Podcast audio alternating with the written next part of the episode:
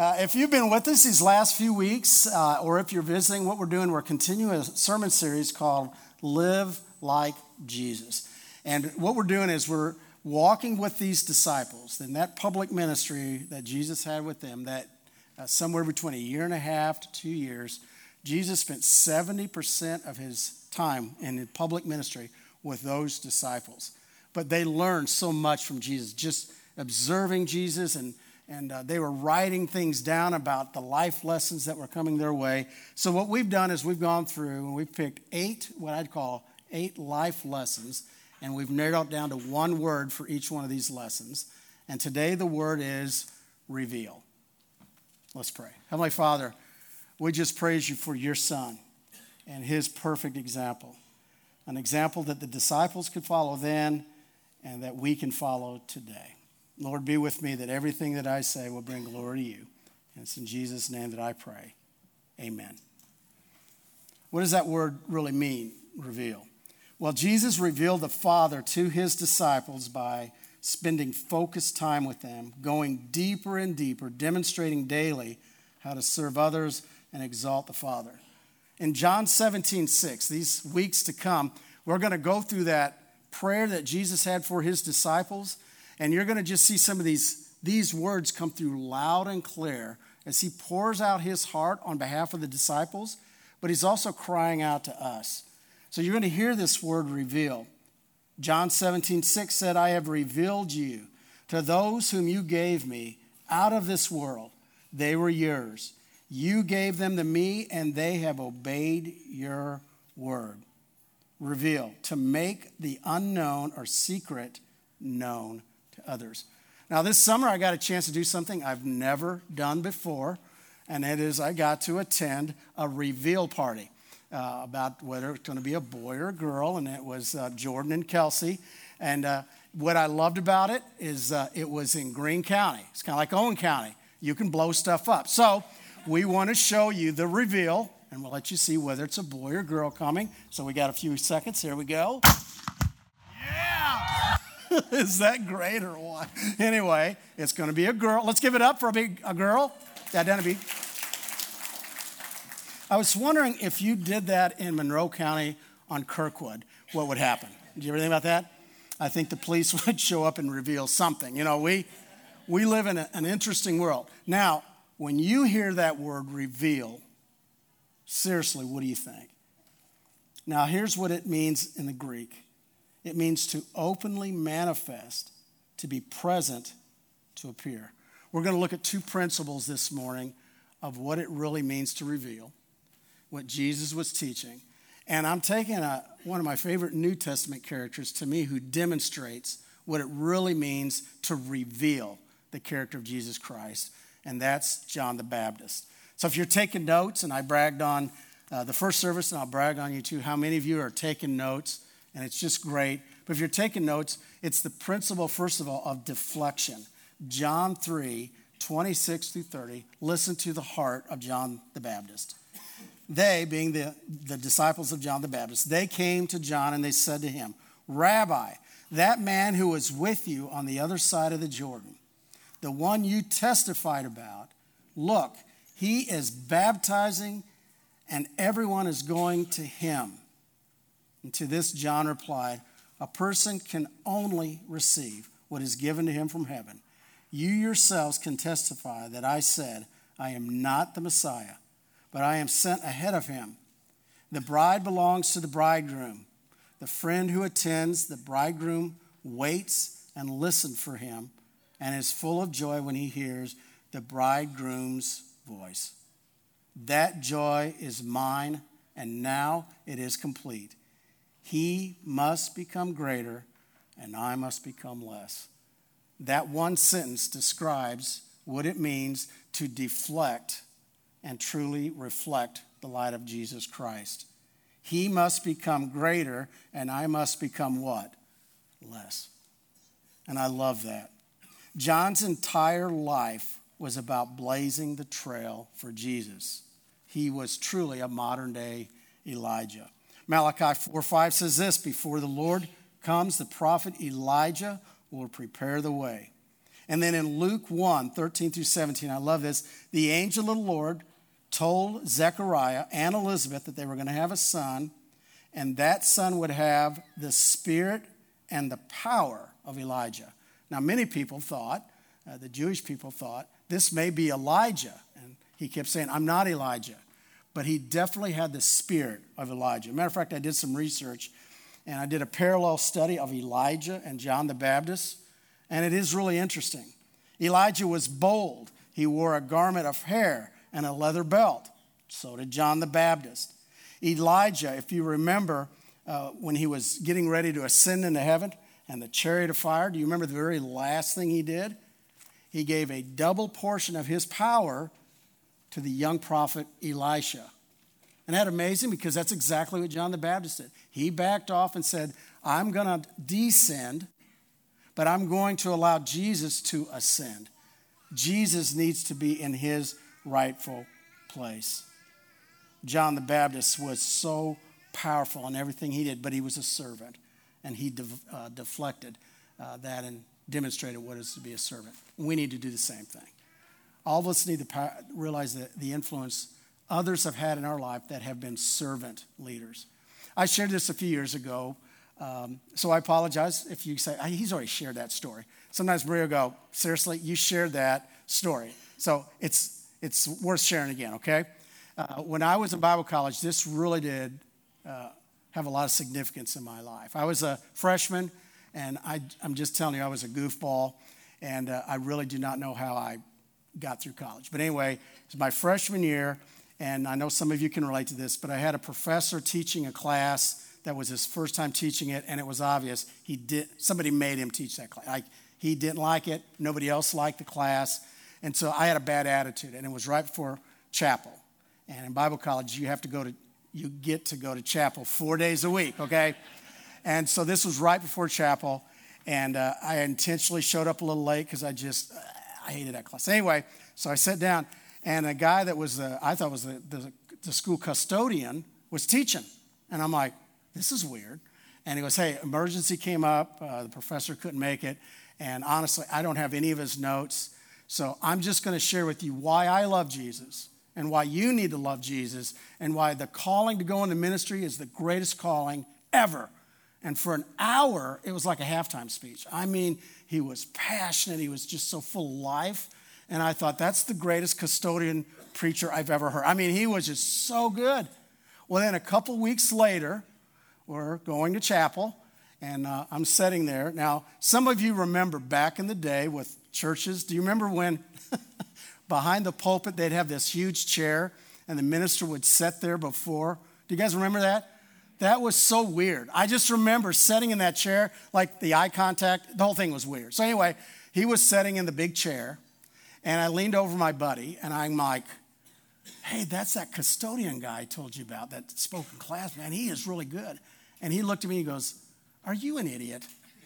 I'm like, What? He goes, Why do you think he's a custodian? I said, Well, uh, when school was starting, I saw him taking the trash out. He had jeans on, he was sweeping the sidewalks. And he goes, John, that's the first president of this school. I'm like, Really? He goes, Yeah, Luke Perrine. He's the first president. He said, if you go up to the library, they have those huge pictures of the presidents. I'm like, we have a library? I mean, really? That's how goofy I was. But you know what? What's interesting, I cannot tell you how much more that meant to me when I hear him preach. Because I thought, you know, how cool is that? First of all, he's out there in his jeans, taking out the trash, sweeping the sidewalks. And when he came to the class that day, he never introduced himself. He didn't say, uh-uh, freshman, I'm Luke Perrine. I was the president of this grand Bible college. He didn't say anything. He just threw it down. And man, I could, every time that guy preached, I mean, I listened to every word. And when I was a freshman, I started thinking, that's the kind of leader I want to be someday. I want to be the kind of leader that loves to do the stuff behind the scenes. You don't always have to be up front. And if you think about the leaders who've had the greatest influence in your life, my guess is that's one of the characteristics. They don't care about their titles. They only care about what can they do to help others. And I will never forget that lesson. You may want to write this quote down by C.S. Lewis. I love it. Humility is not thinking less of yourself, but thinking of yourself less. That's humility. It isn't that you beat yourself up, because when you have Jesus Christ in your life, that's your identity. You don't have to think about yourself all the time. You can think less about yourself because Jesus Christ is in you. It means everything. But what about the principle of reflection? John's life is complicated, and I want to get into it, it's always been a little confusing for me, this section of his life, but I wanted to deal with it in this whole idea of reflecting Jesus even during the difficult times. I want you to think about what reflection means to you. What does it mean to look like Jesus? So I have a few examples of people who look like their dogs. Do you know anybody that kind of looks like their dog? So we have a few. Let's show them here. Here's the first one. Yeah, nice. The dog's having a better hair day. The next one. Yeah, good. And here's my favorite one. I call that Welcome to Bloomington, Indiana. So that's. Now we laugh, but it's easy to find somebody and say, they kind of look like their dog, you know. And uh, this is interesting. I remember this is a few years ago. One of Marie's sisters said that the longer you and John are together, you kind of look like each other.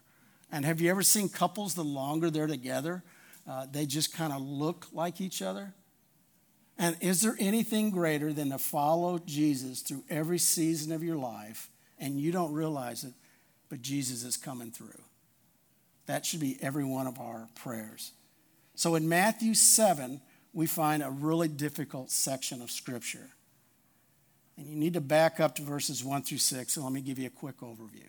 So, John the Baptist, as you know, boldly preached Jesus Christ. He boldly preached against the wrongs of the culture. And uh, you need to repent. You need to get it together because the king is coming. And he spoke the truth so boldly that he even spoke out against the ruler of Galilee at that time, which was Herod the Tetrarch. Now, Herod was uh, the son of Herod the Great. You remember him? Every Christmas, that's the guy who killed all the babies. This guy is ruthless. He's just a loser. And that's how he grew up. And he threw down this statement John the Baptist said about the ruler he needs to repent. He has divorced his wife illegally. He's marrying his half brother's wife, Herodias, and it's wrong. He needs to repent. Now, for whatever reason, that did not land well with the ruler and Herodias. So, you know what they did? They threw him in a dungy prison cell. And there he stayed for a year and a half to two years. Now, why do I mention that?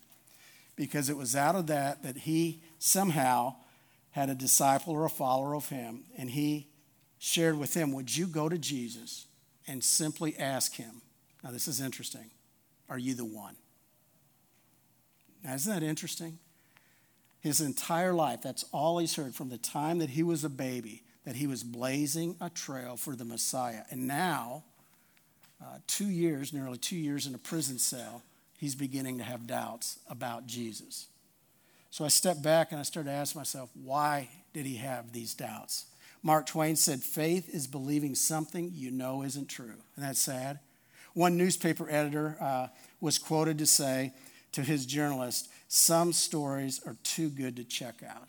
And what's sad is I think sometimes people feel like that about the Bible. Like, it's, is it really that good? It can't possibly hold up. I mean, is Jesus Christ real? Is there enough evidence and if we're honest, over the years, all of us, when we're really down, sometimes we can have doubts. Jesus loves us anyway. I think John had doubts because of his circumstances. Matthew 5:45 says rain falls on the righteous and the unrighteous. But it didn't help. He hurt so deep. You see, he knew these scriptures out of Isaiah. Here's one of them. Isaiah 42, 7. Listen carefully to this. Jesus' mission was this to open the eyes of the blind, to free the captives from prison, to release from the dungeon those who sit in darkness. Don't you think he sat there in darkness and thought, Does he know I'm here? I mean, why doesn't he send somebody to get me out of here? I mean, this isn't right that I'm sitting here. And I love the fact that you get to see the heartbeat and the flesh of a real man saying, Jesus, I just need to know it's real. And I love what Jesus does. If you'll turn over with me in Matthew 11, starting in verse 7, I love this. As Jesus' disciples were leaving, Jesus began to speak to the crowd about John. What did you go out into the wilderness to see? A reed swayed by the wind? If not, what did you go out to see? A man dressed in fine clothes? No. Those who wear the fine clothes are the kings in the palaces. Then what did you go out to see? A prophet. Yes, I tell you, and more than a prophet. This is the one about whom it is written I will send my messenger ahead of you, who will prepare a way before you. Truly, I tell you, among those born of women, there has never risen anyone greater than John the Baptist. Yet whoever is least in the kingdom of heaven is greater than he. Did you catch that? Jesus didn't say, and I'm paraphrasing, John, would send John this message. John, we're cousins. Good Lane, you know I'm the Messiah. You know I'm the one. Think of all the great things I've done. And here you are. No, Jesus didn't do that at all. He said, John, I know you've got doubts. I know what you're going through. I know it's so painful. But I've got to tell you, I love you. You are the greatest among women. I, you tell them, yes, I am the chosen one. Your life does have purpose. And some of you today probably walked in here and you have your own doubts. Like, does the Bible really hold up? Does Jesus really hold up? And you know what? You may be nervous, but Jesus reaches out and says, I love you. Even though you may have doubts, I love you. I think his circumstances, but I also think, and this is important, I think John had a difficult time with the methods of Jesus, not the message of Jesus. Because you got to remember, he spoke with power and authority about a coming king. So, how do you think he visualized that king was going to work it out? With power and authority. And what's Jesus do? Well, he heals the blind, the lame can walk, and it's all about unconditional love. And I think in some ways, John was waiting for the hammer to come down, like, okay, bring it. John, bring the thunder, bring it.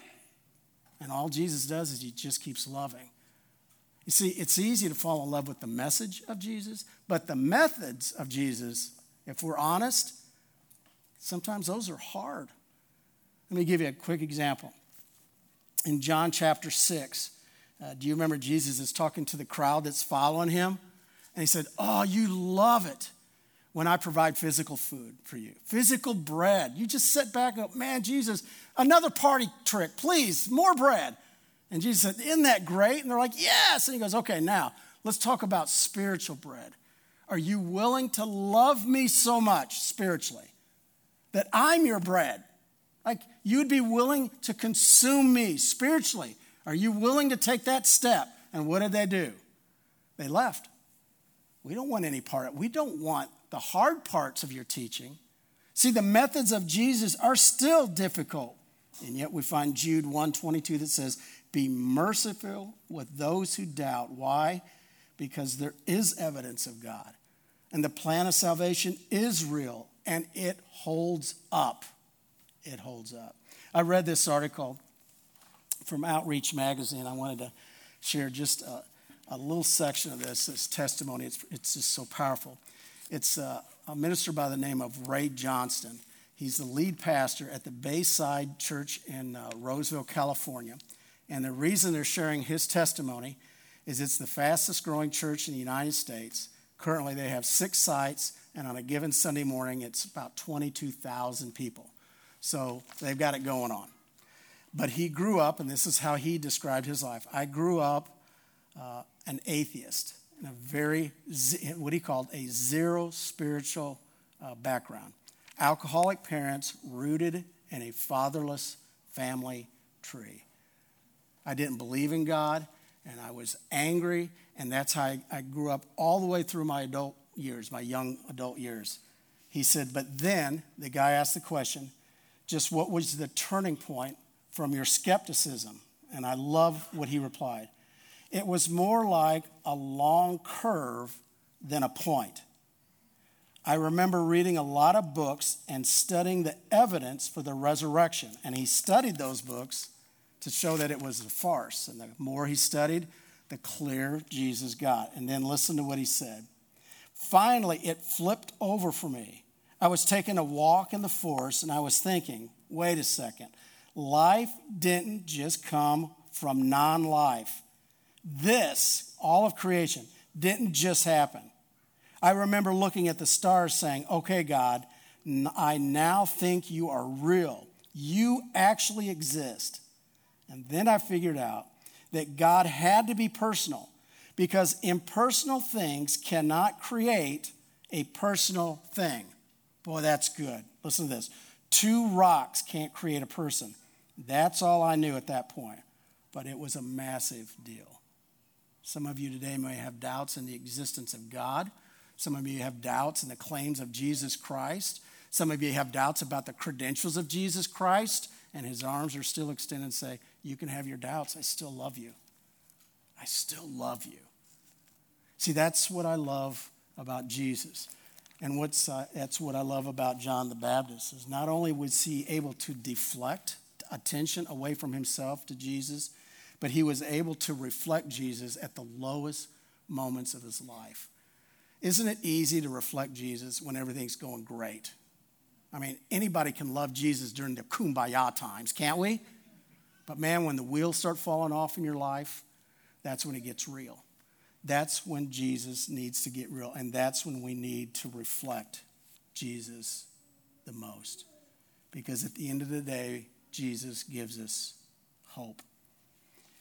A few years ago, uh, Marie and I had a chance, we took our kids through uh, the, the Holocaust Museum in Washington, D.C. It's one of the most sobering things you'll ever experience. And there was a quote, and I jotted this down, I remember that. It was, this was actually written on one of the walls on one of the concentration camps.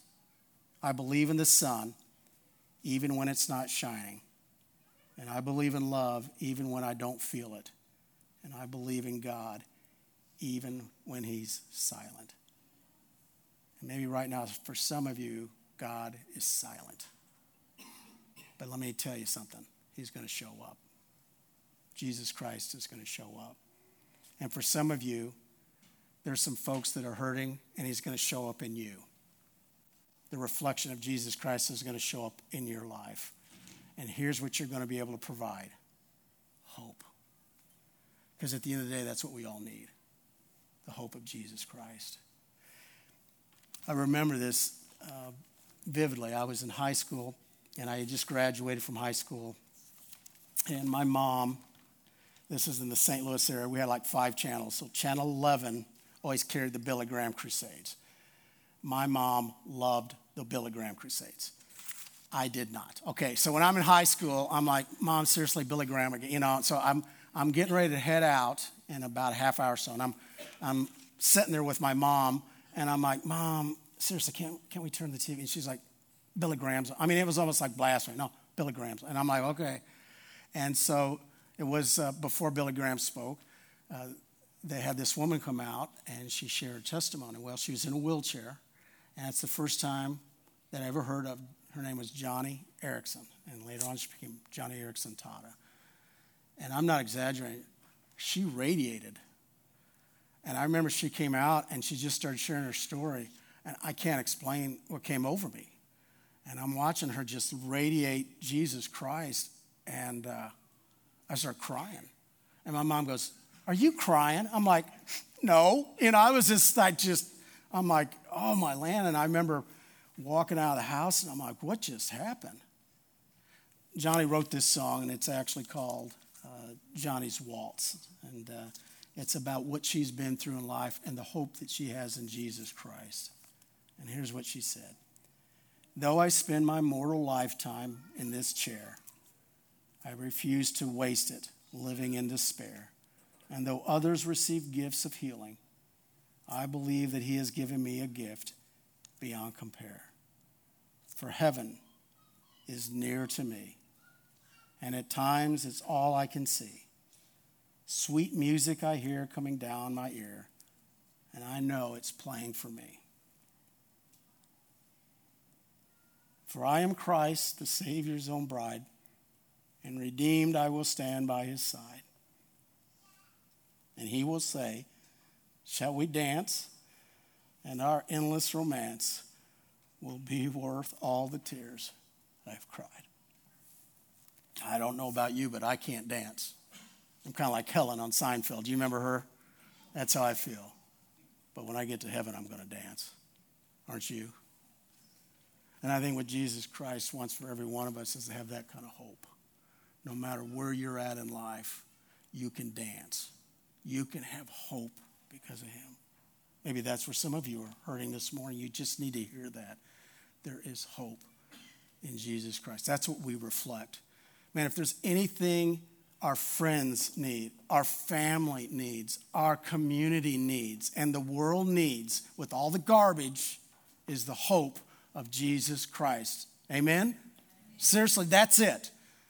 Everything could be summed up in that. We all need the hope of Jesus Christ. Isn't that what's contagious? You need to reflect, I need to reflect the hope of Jesus Christ. That's what it's all about.